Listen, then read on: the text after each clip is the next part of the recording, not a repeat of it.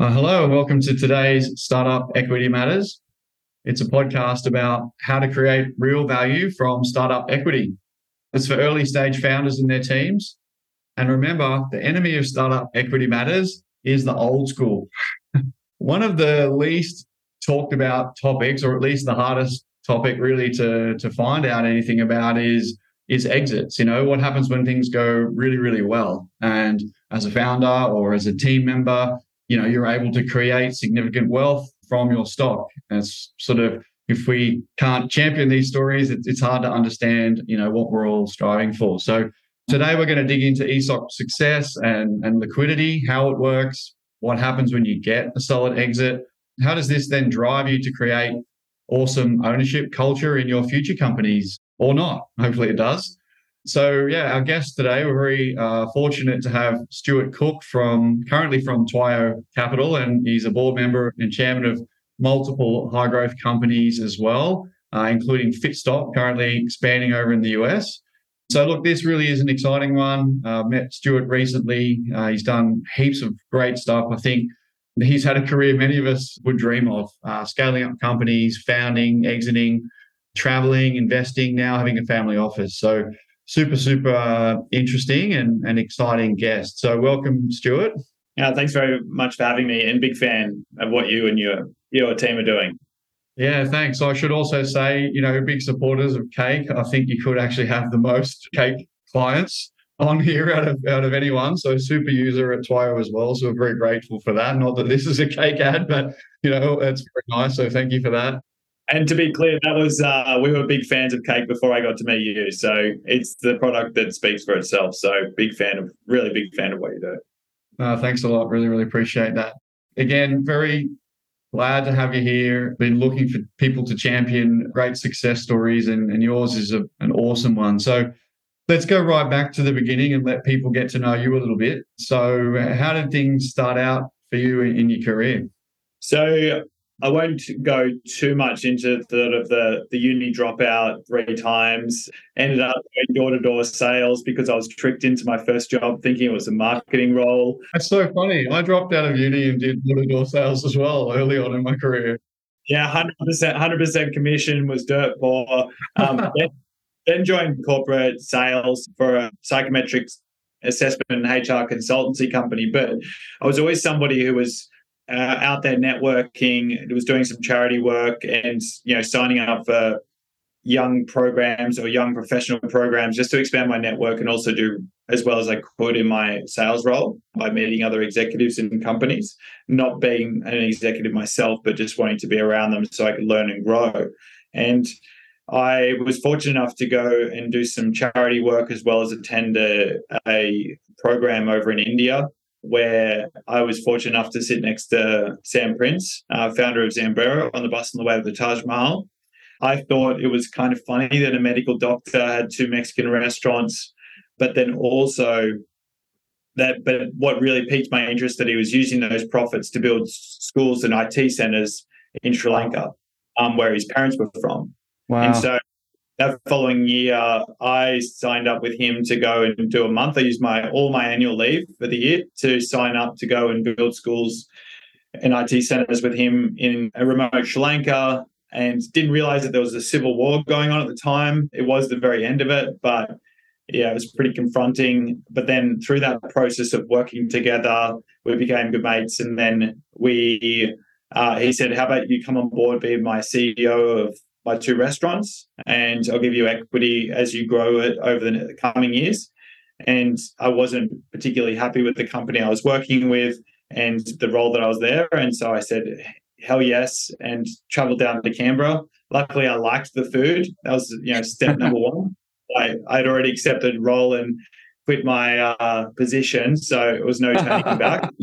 And yeah, the, so the rest is history. It was a an amazing journey from for six years, six and a half years with Sam and Zambrero that took me not only to move to Canberra but around the world and uh, expand the company into multiple countries and yeah provided a really amazing opportunity for me from only a very young age from 23 to 29 no mate like to get those opportunities i'm sure it sounds like you hustled hard. Uh, I think coming through a sales path is a tremendous path for an entrepreneur because you can really bypass a lot of those junior roles and get straight up into the top end of an organization if you can prove yourself with great sales skill, great communication skill. Certainly, I would have been, I probably would have benefited from going straight from sales into a sales role in my career. I'd spent a long time as an accountant, which was very painful for me, but finally got back into, uh, you know, into a more fun space. So yeah, so look, I mean, it sounds like it was, um, you know, a lot of hustle and also, you know, a bit of a bit of serendipity and a bit of luck,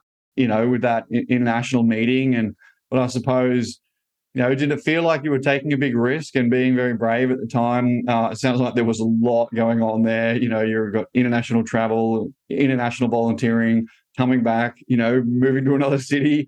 You know, it sounds like there was a tremendous amount going on.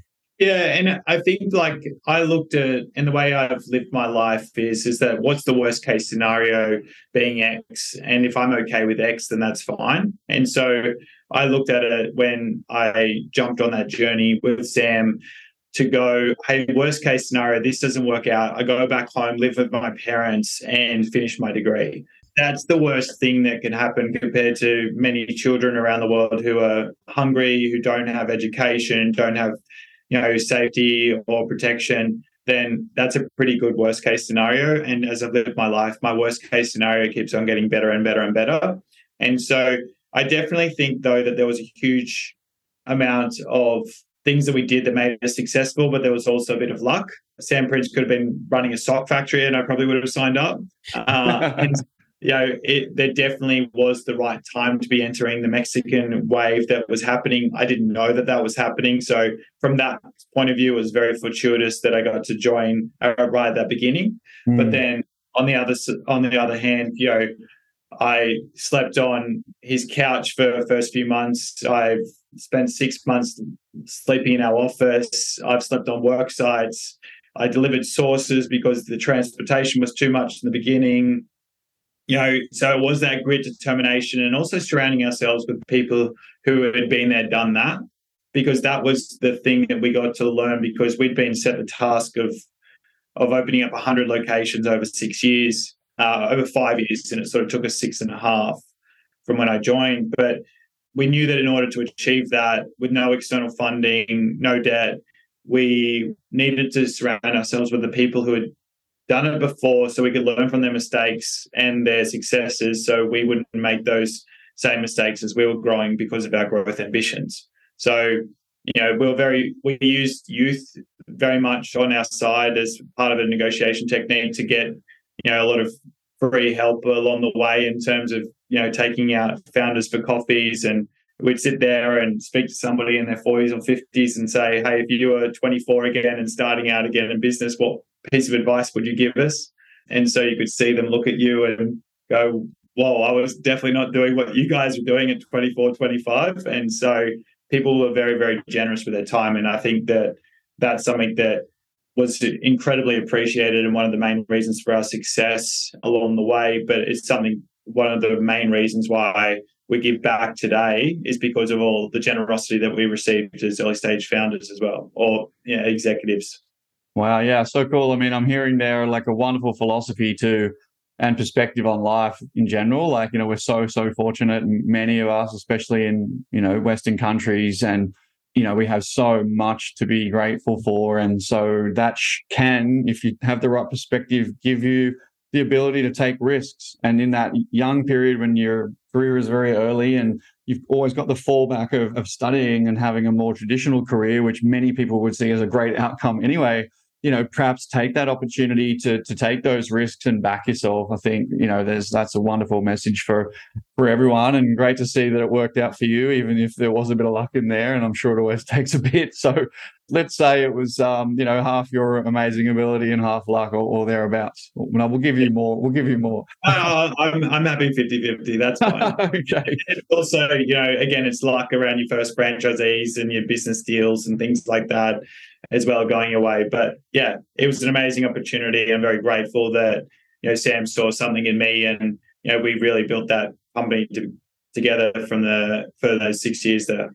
Really love um, you know his view as well. Let's talk a little bit about your equity. You don't have to give any numbers that you don't want to give, but you know, how wonderful that he saw that equity is not so commonly shared in Australia, you know, going back, you know, quite a few years as well. It wasn't that common and it's quite common now in the startup space, but I think still it's not super common in traditional businesses. Maybe talk us through a little bit how that came about. Did you negotiate? Was it like in balance of salary or how did it all come about? There was a, you know, significant equity component to, you know, to your role. Yeah. And it's it's interesting, right? Because I didn't know much about equity or ESOP or anything back then. And so, I mean, it was a very easy negotiation. Hey, come on board, be the CEO of my company, and I'll give you upside in the business. And you know, there were certain milestones, so it wasn't a time-based ESOP in a way. It was actually a milestone-based. I was the only person who received equity in Zambrero. It wasn't something that was extended to any of the executive team as we grow, and that was a decision made by Sam and was it a massive incentive for you? That must have been a huge incentive at that age to dig deep. You're like, wow, look at this opportunity I've got. I'm just going to go ballistic and make sure I make the most of it. Was was that part of your thinking? Hundred percent. Yeah, and again, like I, my goal before meeting Sam was to one day be the VP of sales in a in corporate, and so because I didn't really know what it was like to be an entrepreneur or start your own company. My parents are school teachers, and so I wasn't really ever exposed to that entrepreneurial world. My brother and sister are school teachers now. Wow. And, cool. You know, amazing parents, super supportive, but not very aware of that business world. And so when I was given a chance to own something myself, uh, and now if I look back and go, hey, it also was the ability to not pay me very much at all. 40 grand as a contractor, paid for my own car fuel, all that sort of stuff. Like, but again, it was a, so it was a great tool to be able to get me incentivized me incredibly to work incredibly hard and make it a huge success. And such a win-win, you know, for was it Sam? He got like an incredibly hardworking, you know, high performing youngster, like just hungry as hell. And, you know, he's obviously given away part of his company, but he's only really given away a much bigger company that that you've helped to build. So it's just such a tremendous win-win. So you know, yeah. let's talk a little talk a little bit about you know that success period and and how it all came about that you ended up getting a fantastic liquidity event. And congratulations on that. It's it's a wonderful achievement. No, thank you. And so where it got to is I was definitely a minority shareholder of the business. And Sam, while I was CEO, also finished his medical degree, his residency. And then, you know, as a serial entrepreneur, he was coming up with different ideas. And Zambrero was definitely the cash cow that was providing the facilitation to be able to go and set up other businesses. There was a there was one disease charity, there was life letters, there was Medico, all of those sort of were able to be realized because of the Zambro world. I was getting ready to take the company into the US, was going to line up outside capital for the first time ever since um, the beginning. And it was ready and it was decided that that was going to be the case. But then last minute, it was decided to actually not go ahead with as the plan of attack. Sam was going to really focus on uh, the biotech business. And so which he was well within his rights to do that. And so I'd already put in place the general manager turned CEO, Karim, uh, into the business to replace me here in Australia. And then, so I said, and I'd hired my international COO, head of network development. Oh, and wow. So we were ready. We are about to get married, my wife and I, and then we were planning to move to Seattle. So the, the strategy did change. And then, so I said at that time, I said, look, I'm not part of the biotech company. I know nothing about that if you do want to, it's well within your rights to be able to focus on that. But how about you buy me out because I don't want to be undercapitalized to go into the US and make it a big splash. And so I then got Sam to buy me out over the following two years. We did a two year deal, and I put forward a buyout figure that I thought was fair that could also be paid out over multiple years in order to not impact Zambro from a cash flow standpoint. Yeah, amazing. How many restaurants were there at that point? Uh, so we're just coming up to the 100 mark. Wow. Yeah. So unbelievable. And to be able to get bought out from kind of free cash flow over a reasonable time frame, such a smart move as well, because again, it's kind of win-win. And I think most great success stories in business are that's what you're able to find. You get the timing right, you know, you've got the right people and you're just looking for a fair deal you know, that fits within the business model and the cash flow and, and, and where things are at. And so again, you know, congrats. That's, that's a huge outcome. Let's, let's move on a little bit. Uh, we've got a bunch of cool businesses that I want to run through. People, I'm sure people want to hear about. So I've heard about the Entourage for years now. Toyed with joining many times. Um, I probably would be a member by now if we hadn't done a couple of other really awesome accelerators. And we're very much a high growth SaaS company, which you know perhaps isn't the exact type of company Entourage works with. Anyway, long intro, but great business. You were there 11 years, you know, shareholder, founder, board member. Um, tell us a bit about all that. Yeah, so the founder's Jack Delosa, oh, yeah. Friend, and I I happened to be sharing an office with Entourage when it was only Jack and Bryce. Right. So, uh, they had, I think it was the second unconvention that they were running. And Jack said, Oh, how about you come along to it? And so I went to it and it was an amazing event. There was, you know, hundreds of people who were all doing the same thing that we were doing startups or wanting to be in startups. And so really found that community that I'd never been exposed to before. And I ran up to Jack after that day and said to him, Hey, this is amazing. And he goes, You should come to the two day event we're running next week. And I, and it was a thousand dollars and I couldn't afford a thousand dollars. Even though we were one of the fastest growing franchises, I think we were number two or three on the list. I was still dirt four. This was still during this is still during Zambrero before you had your buyout. Still within Zambrero, really early early on, maybe six to ten locations we were at. But we were getting already a bit of fanfare in the media with Zambrero and our rapid growth and how young we were. And so he goes, Oh no, don't worry, you come along to the weekend. And so I then came by morning tea time. I said, "This is amazing. How to be a, how do I be a part of that?" And he goes, "Well, you know how to systemize and operationalize restaurants and scale a company. How about you present tomorrow?" And so the next day, I presented for two hours on operations. the entourage was still a scrappy startup at that time. I love it when two. I love it when two entrepreneurs get together. It's not like, "Oh no, sorry, you can't go." He's thinking, "Oh, hang on a sec. I can get I can get some content out of this, and you're like, hang on a sec, I can get a free ticket out of this, and then bam, hundred percent. And so you know, and then then off the back of that, I did a bit of mentoring as well for some extra cash on the side for some of the entourage members, and then there was a chance for Jack to purchase his old company that he was a smaller shareholder in MBA MBE Education, and so he looked to raise some capital. So myself and Dominic Carosa were the first money in because Jack had owned it 100% up until that point. And so, you know, very fortunate enough to be able to go and invest and, you know, be a, I'd say like sort of a seed investor to help with that acquisition with Dominic Carosa. And that was in, you know, 2011, 2000, it was probably 2011, 2010. And then just to be there, I was on the board for 10 years it was inspirational to watch Jack and the team grow and you know bring on some other amazing executives and just be around a community because I hope that one day I'd exit Zambrero, have some cash, and I figured that entrepreneurs who are willing to invest in their own education by joining the entourage would be the type of entrepreneurs that would leave their ego at the door and be great investee companies to be. Because if they're willing to learn from others, then it means that they're willing to learn from their investors. And so, you know, throughout the last 10 years, I've probably invested in at least half a dozen companies that have gone through the entourage programs and, you know, met some amazing people and lifelong friends. Oh, amazing. No, it's um I didn't realize that was all happening at the same time, the Zambrero, Zambrero and um and the entourage businesses. But I guess it kind of makes sense now that you say that. And what an awesome time a lot of that must have been. um, and so let's let's sort of I guess go now post Zambrero. Talk us through, I guess, some of the the opportunities and, and emotions and what the, your new life looked like after, you know, I guess having such a successful period and and being able to have a, a bit of an exit.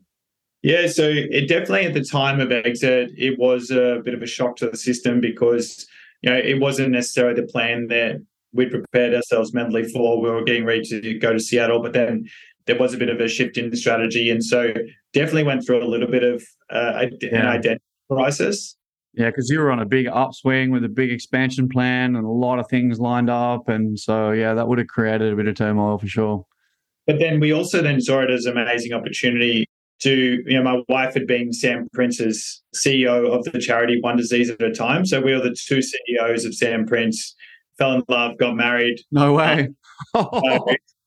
yeah. And by the way, her name is also Sam or Samantha. So it was incredibly confusing. Um, but, but yeah, so Samantha had just stepped down from CEO of One Disease at a Time, which is uh, looking after neglected diseases in remote Indigenous communities. So we've both been startup CEOs for you know six years, her four or five years, and so we just needed a break. So we got married, and then we did a one year honeymoon around the world, which was unbelievable and a huge chance to just sort of experience all the world has to offer. And after making a little bit of money as well, we got to have an amazing time.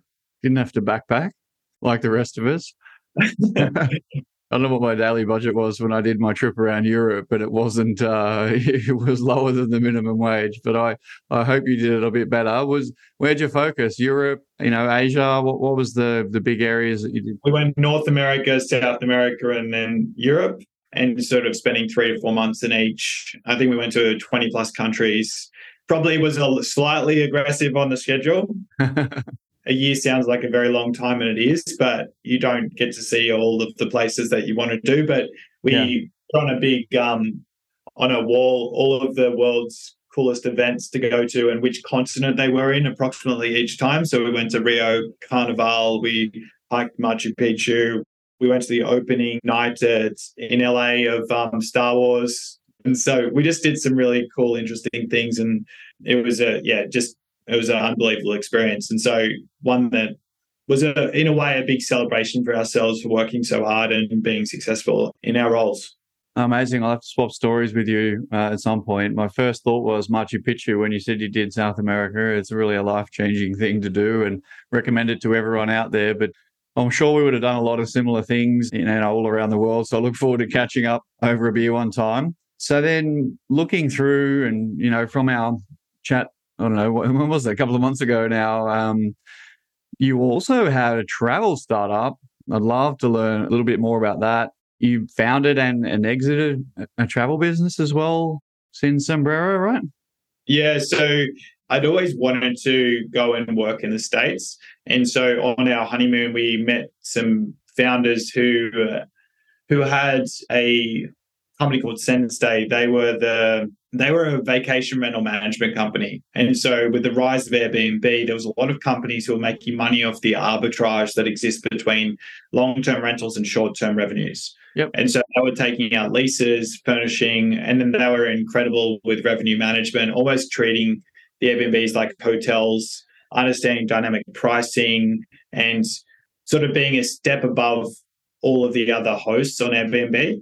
And so I had met them at a party in LA at the beginning of my honeymoon. And then was the middle of the honeymoon. One of my old interns from Boston University, who I'd stayed in contact with, Paul Luget, joined us for a Colombia part of the trip. And it was just happened to be that we're staying at an Airbnb in Colombia and we had an issue with the plumbing or something. And we had a manager who spoke really good English. And so we took him out for coffee after he said that he managed 10 places. And so cut a long story short, I ended up contacting those people back in LA. They said they just fired their CEO. After three months of back and forth of different things, they said, Hey, you should come and run this. So I then moved to LA and then San Diego, ran a company over there. That didn't end up working out, but we, Paul and I, spun off a part of that entity, which was a similar style business. And so that's where Native Travel came from, which was a vacation rental management company. And so that was in Coachella Valley, San Diego, and Big Bear Lake. So we sort of had ski, surf, and sun as a bit of an area. Paul is somebody who I saw back in Zambro days as an intern for me from Boston University. He stayed on for his summer break as a paid employee of Zambro. We'd kept in contact. And then you know, we were the primary funding source for that business after exiting Zambro. And, you know, we love Paul. And so he put in a little bit of money. We put in the majority of the money, but then he came on as CEO and we set some additional targets for him to earn a greater equity position in the business as well. And so, again, using those incentives and ESOPs to not only get the right people to balance the deals to based off the work and the amount of capital that's contributed is something that we use all the time in any of our investments. And also, you know, talking about Twio today, all of our clients, one of the biggest things we recommend is the use of ESOP and putting incentives in the right place in order to drive the right behavior. No, I love it. It's it must have been wonderful to be able to fund your own venture, and every venture requires different amount of capital, but still to not have to go immediately out for external capital to be able to to put something together must give you a lot more speed and, and confidence and flexibility to be able to go after an opportunity when you see it. And then, as you say, to have that experience on how to incentivize someone with equity and, and, have them come on the journey with you. Yeah, just so great to see it in practice or what I talking about, you know, like year after year. It's just so cool to see. And I think that the the really big, probably a good thing that people can take away from the native travel piece is that so that is a business that was renting out or managing other people's properties in vacation rentals. When COVID hit, we nearly got wiped out. So we were down to two weeks worth of cash. I'd been hit in a number of different things. We were exposed in hospitality, gyms, tourism, like a lot of sectors that nearly went to zero. Like it was actually illegal for us to host people when COVID hit. Yeah. And so we're down to two weeks worth of cash. We we're looking at liquidating the company, selling contracts. You know, we were scrambling, and I was back in Sydney at this time. And so that was an incredibly stressful situation. We were fortunate enough to get one of those COVID loans in the US and got that fast tracked. It gave us enough cash to stay alive. But then fast forward into 2022, we were able to exit that company. And so, you know, we exited for seven figures, not eight, but it was a decision that we had to make in order to go, hey, like, what does the landscape look like? Yes, we could grow this bigger, but there are other giant competitors coming into the market. We don't like the legislative concerns around Airbnb and local jurisdictions changing their minds every five minutes. And so we actually were acquired by a very large company that was getting ready to IPO as well. And so we believe that although we didn't sell for that giant, giant exit that we thought we could, we believe that we got a very, very good price. And if we're looking at the distributions and where the business was going to be, it was going to take a really long time to get that compared to the security of the money off the table right now. Yep. And that was the decision that we made as a as an ownership group. Oh, I love it. Uh, again, who knows what the right decision is, but you know, making strong decisions, taking into account like all those factors and not just blindly growing a company forever. Like I think a lot of people are like, oh, I must scale my company to a billion dollars, and that might be the right path, but but it might not be. And and having the ability to think strategically and put something together and, and get an exit. I haven't done it myself yet. Something I'm looking forward to doing at some point along the journey. How did it all come together? Did you have to go out and find buyers? Uh, did you have a, like a broker? Let's help people understand a little bit about what an exit kind of looks like, at least from your your experience here. Yeah, for this one, we were fortunate enough that to go to the CEO went to quite a number of sort of. He was very connected in that sector in terms of going to some of the forums or to the conferences and so, so to get to understand the interactions. And because the US is such a big market there there was actually there's a few brokers who just specialize in selling vacation rental management companies. Yeah wow. And so I don't think that that's the case in Australia. I'm sure there's some people that as one of their specialties but US is so big, you can turn over like 500 million just repairing like washing machines and laundromats or whatever. Like it's crazy over there. That was the piece that we he actually we approached this gentleman who had a couple of people in his firm and we he actually said i'm happy to act for a buyer or i'm act, happy to act for the seller. And so for this case is that we wanted to even though he ultimately we ended up ultimately going to somebody who we already knew was a potential buyer and we put forward for the very beginning is that he was actually really good at helping structure the deals to know what else was going in the market and i think yep. help us get a better price than we would have got ourselves and understanding how to structure those deals especially because we were looking at forward looking contracts and there was some nuances around it so i'm going through that process really made me value and appreciate how a broker or somebody who's really experienced in M&A and transactions can add.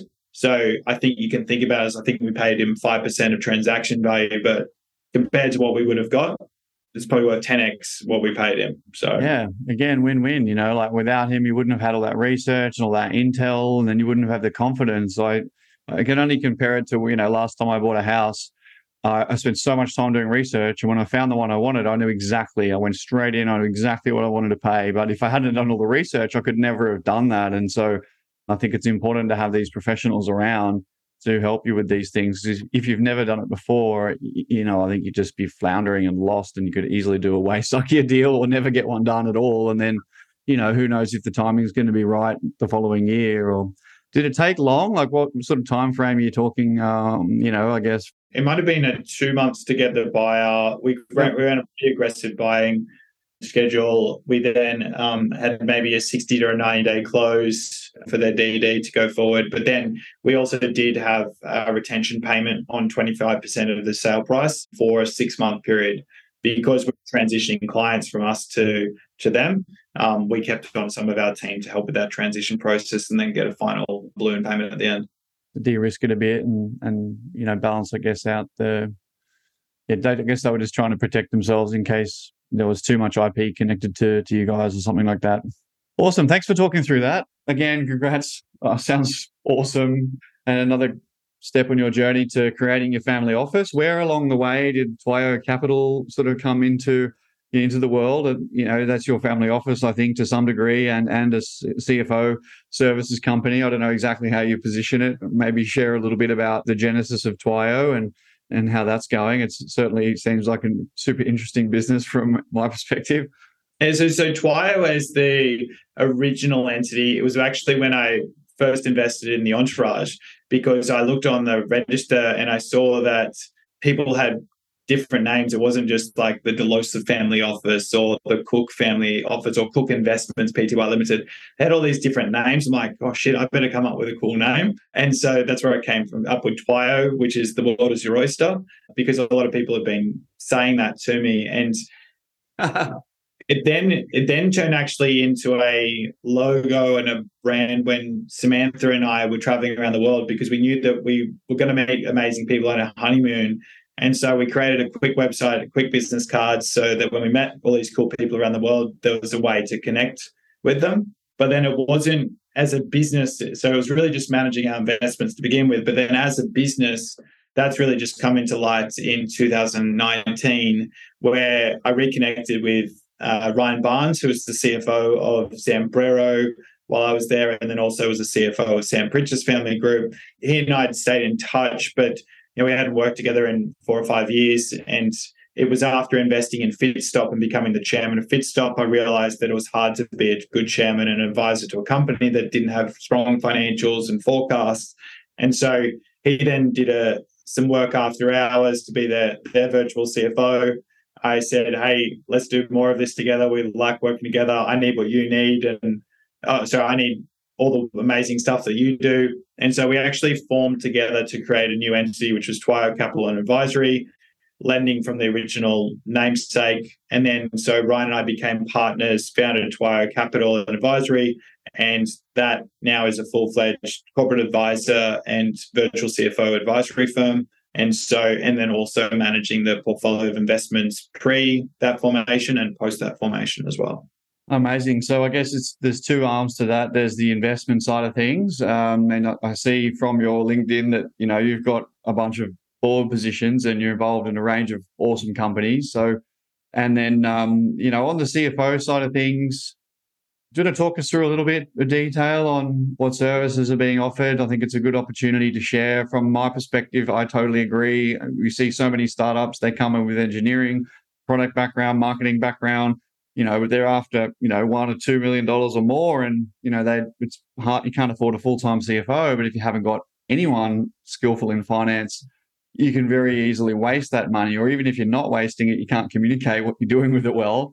And therefore you lose the trust of your investors. So as a former CFO myself, I'm 100% across the the benefits. But maybe talk us through, you know, some of the specifics of the types of work uh, that you're doing.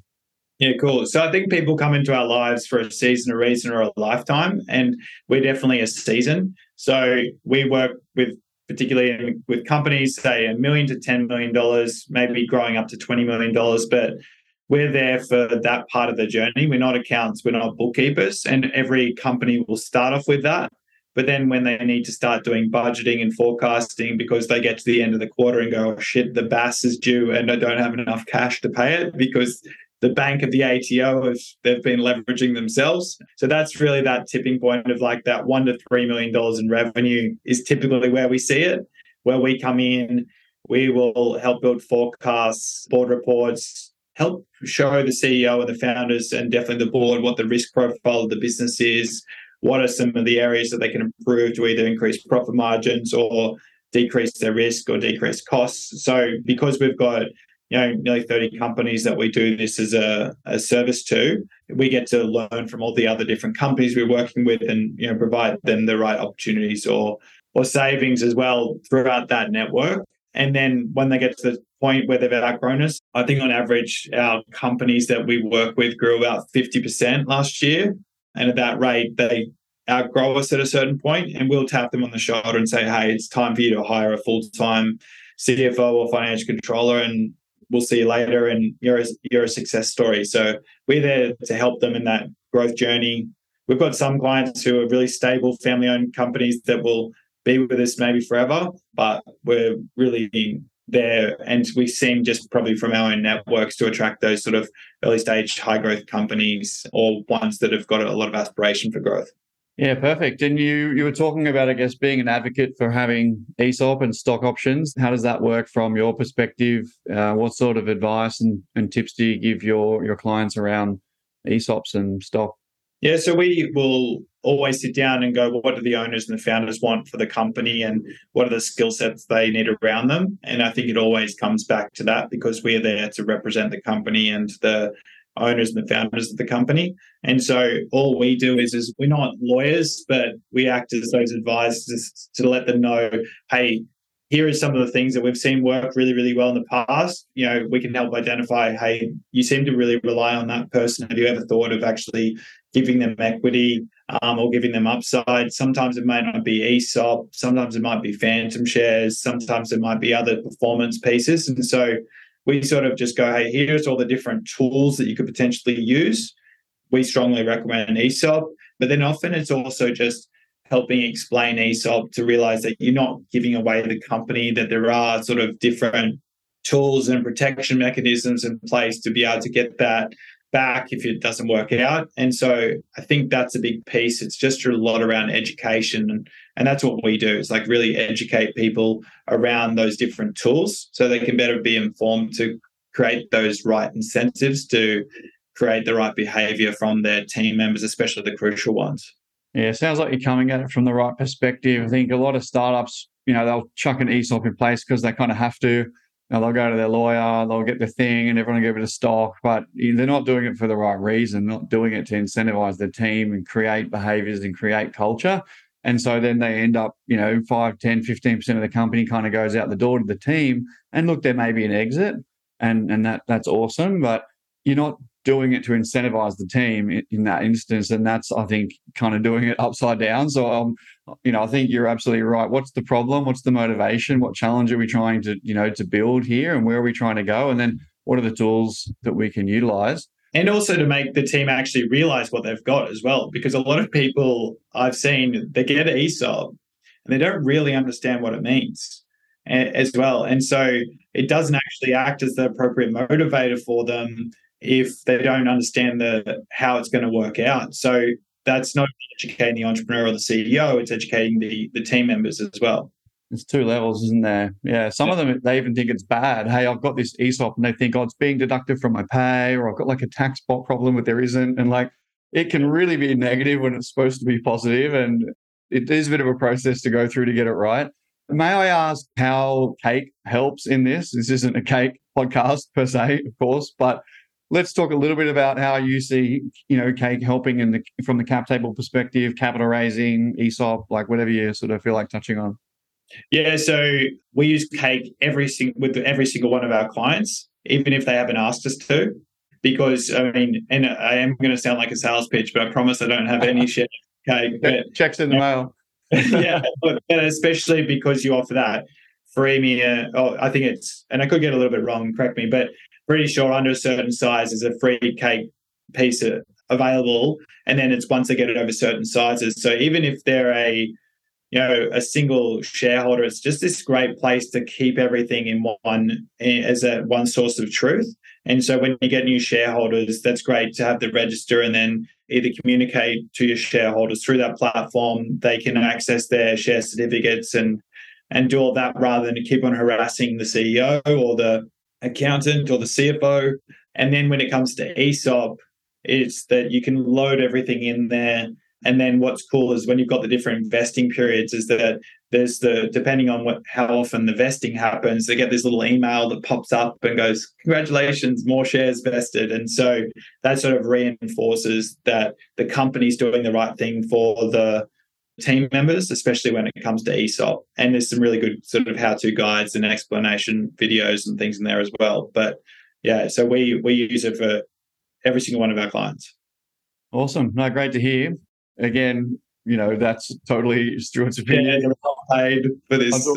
I do apologise for having a little cake plug in there, but I know Stuart and his team are super users, so I thought it was worth um, checking out. All right, we're running out of time. It's been awesome. I've got a couple of things that I want to finish on. First of all, Stuart, I really liked how throughout this interview, you know, multiple times, I guess we talked about your generosity and, and donating, both yourself and Sam, and I was just looking at your LinkedIn at, at For Purpose Co. And so I'd love to just dig into that a little bit and hear what that is and, and what you're doing there. Uh, so For Purpose Co. is the venture arm of Oz Harvest. So Oz Harvest is an amazing food recycle charity started by Ronni Kahn um, and has been around for over a decade and done some amazing work because you know food waste is a huge problem in Australia and around the world. And so Oz Harvest's goal is to be able to create a more efficient food system, and any of the wasted food is to be able to go and be redistributed before it gets wasted. And so the challenge is, is a lot of charities are finding it harder and harder to raise funds from donors. Don't there is a thing called donor fatigue, and you know everybody gets hit up all the time for money, and there is more causes out there than there is funds available. And so Oz Harvest has set up a new entity a few years ago for called For Purpose Co. It's about to get rebranded to Oz Harvest Ventures. But our goal is to be able to invest in and work with early stage companies in the food recycle and the entire food sustainability ecosystem, get free carry, leverage the networks, the donors that Oz Harvest has, which would be really, really helpful for early stage startups and then to be able to generate wealth for Oz Harvest Ventures to eventually fund Oz Harvest or to allow it to continue to do the great work it does. I absolutely love that. And I also love hearing like there's a great intersection there between doing good and commercial outcomes. I was just in uh, LA last week at UCLA for a climate tech event, and there was you know strong trend at that event from the panel around waste, minimizing and reusing waste. It's going to have to increase a thousandfold, I think, you know, over the next few decades. And so not only are you going to be doing good, hopefully there can be some good commercial outcomes, which then creates more opportunity for reinvestment, you know, with good people. So look, I love hearing good people do well. And it's been an awesome subcurrent to this conversation. So good on ya. It's good to be a good person first and then a good business person second. So just to wrap up, we have a section quite often around creative, healthy lifestyle. That's what we what we call it at Cake. We see our health and our team's health, and mental health, as a very important aspect of building a great company. Having you know really strong, capable team and a successful company. Can you touch a little bit on how you see health and mental health for you and or in your businesses, and how you look to promote that? Yeah. So definitely am for that. And I know that in area in times of high stress, I let that slip, and that's one of the first things I let slip. But when I let it slip, then I don't perform as well. And so, I mean, one of the things that I think has been incredible that uh, Ryan Barnes, who runs Twiyo, has done is we've created a really big health and wellness program within Twiyo's framework. And so we have a even as simple as a it's called Feats of Strength. It's a Slack channel. Everybody at the start of the week writes down how many active things they're going to do this week, and everybody posts, you know, going out for a walk or doing something they post how many times they do something from a health standpoint, and then also have to do at least one wellness thing. And it could be going and buying your favorite cake and enjoying it in a park. It can be going and visiting your parents, or it can be going to a sauna and having a alone time and meditating. But just that celebration of doing positive things for yourself and not just work in within the work environment is being received incredibly well and the team are incredibly well engaged with it and so that's something that we've seen a direct out output of better performance and just happier healthier people makes a better environment within the business and so that's been probably the biggest thing and also providing them with a service, and I can't remember the name of it, but we've got a free. We provide it free to our team, but we pay for a subscription where they can call counselors if they want, if they're having a hard time at home or at work or anything like that. That that's always there available. It's completely anonymous. We only know the hours that get used. We don't know who used it or what it was about, but you can see that there's been some months that people use it a lot, some months nobody ever uses it, but the feedback's been really, really strong on that. And that's around that mental health piece as well.